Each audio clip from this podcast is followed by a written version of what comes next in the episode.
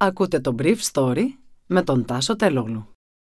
Χορηγός του Brief Story είναι το Avra Carbo. Avra Carbo, ένα ανθρακούχο, φυσικό, μεταλλικό νερό που προσφέρει sparkling εμπειρίες. Καλημέρα σας. Σήμερα είναι Τετάρτη 29 Ιουνίου 2021 και θα ήθελα να μοιραστώ μαζί σας αυτά τα θέματα που μου έκανε εντύπωση. Προμηθευτές ενέργειε. Καταργήστε την οριακή τιμή συστήματος, αλλιώς δεν είναι δυνατή η κατάργηση της ρήτρας αναπροσαρμογής. Χρησιμοποιεί η ελληνική αστυνομία μετανάστες, τους οποίους υπόσχεται ελεύθερη διέλευση για να επαναπροωθεί στην Τουρκία άλλους μετανάστες. Είναι κατανοητή η καλή πρόθεση του Υπουργείου Ενέργειας να λάβει μέτρα υπέρ των καταναλωτών ηλεκτρικής ενέργειας, αναφέρουν χθες οι προμηθευτές της ενέργειας σε ανακοίνωσή τους είναι ωστόσο απαραίτητο να επισημανθεί ότι οι προτινόμενες διατάξεις παρουσιάζουν σημαντικά ζητήματα ως προς την εφαρμογή τους και δεν περιλαμβάνουν οποιαδήποτε μέρημνα για αντιστάθμιση του κινδύνου που αναλαμβάνουν οι προμηθευτές, οι οποίοι συνεχίζουν να είναι απολύτως εκτεθειμένοι στις διακοιμάνσεις της οριακής τιμής του συστήματος. Αυτή είναι η τιμή με την οποία όλοι οι προμηθευτές προμηθεύουν με ενέργεια το σύστημα με βάση την ακριβότερη προσφορά. Οι διατάξεις αυτές αναμένεται συνεπώς συνεχίζουν οι προμηθευτές να οδηγήσουν σε αυξήσεις στις τελικές χρεώσεις των καταναλωτών εφόσον επιβάλλεται η ενσωμάτωση του κινδύνου των αγορών φυσικού αερίου και ηλεκτρισμού στα προσφερόμενα τιμολόγια.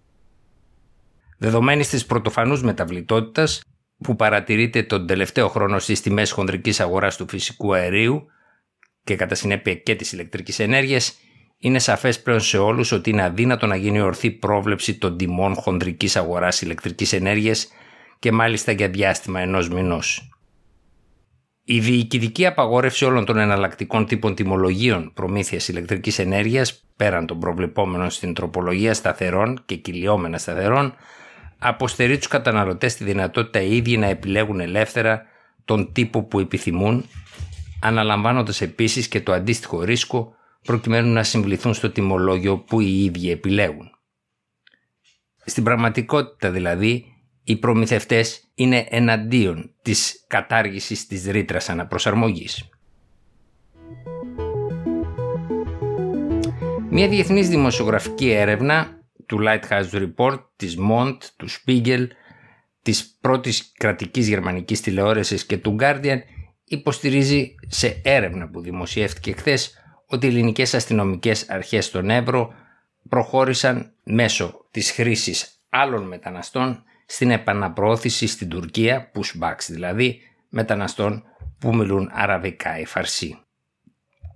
Στην έρευνα αυτή κανένα από τα πιστήρια δεν προέρχεται από την τουρκική πλευρά, όπως είχε συμβεί σε άλλες έρευνες στο παρελθόν. Τα ξένα μέσα μιλούν για έξι μετανάστες που πλέον βρίσκονται εκτός Ελλάδος και από τις αρχές του 2020 και μετά υπηρέτησαν ανεπίσημα σε αστυνομικά τμήματα του βορειοανατολικού Εύρου, δηλαδή του Τυχερού και του Νεοχυμονίου.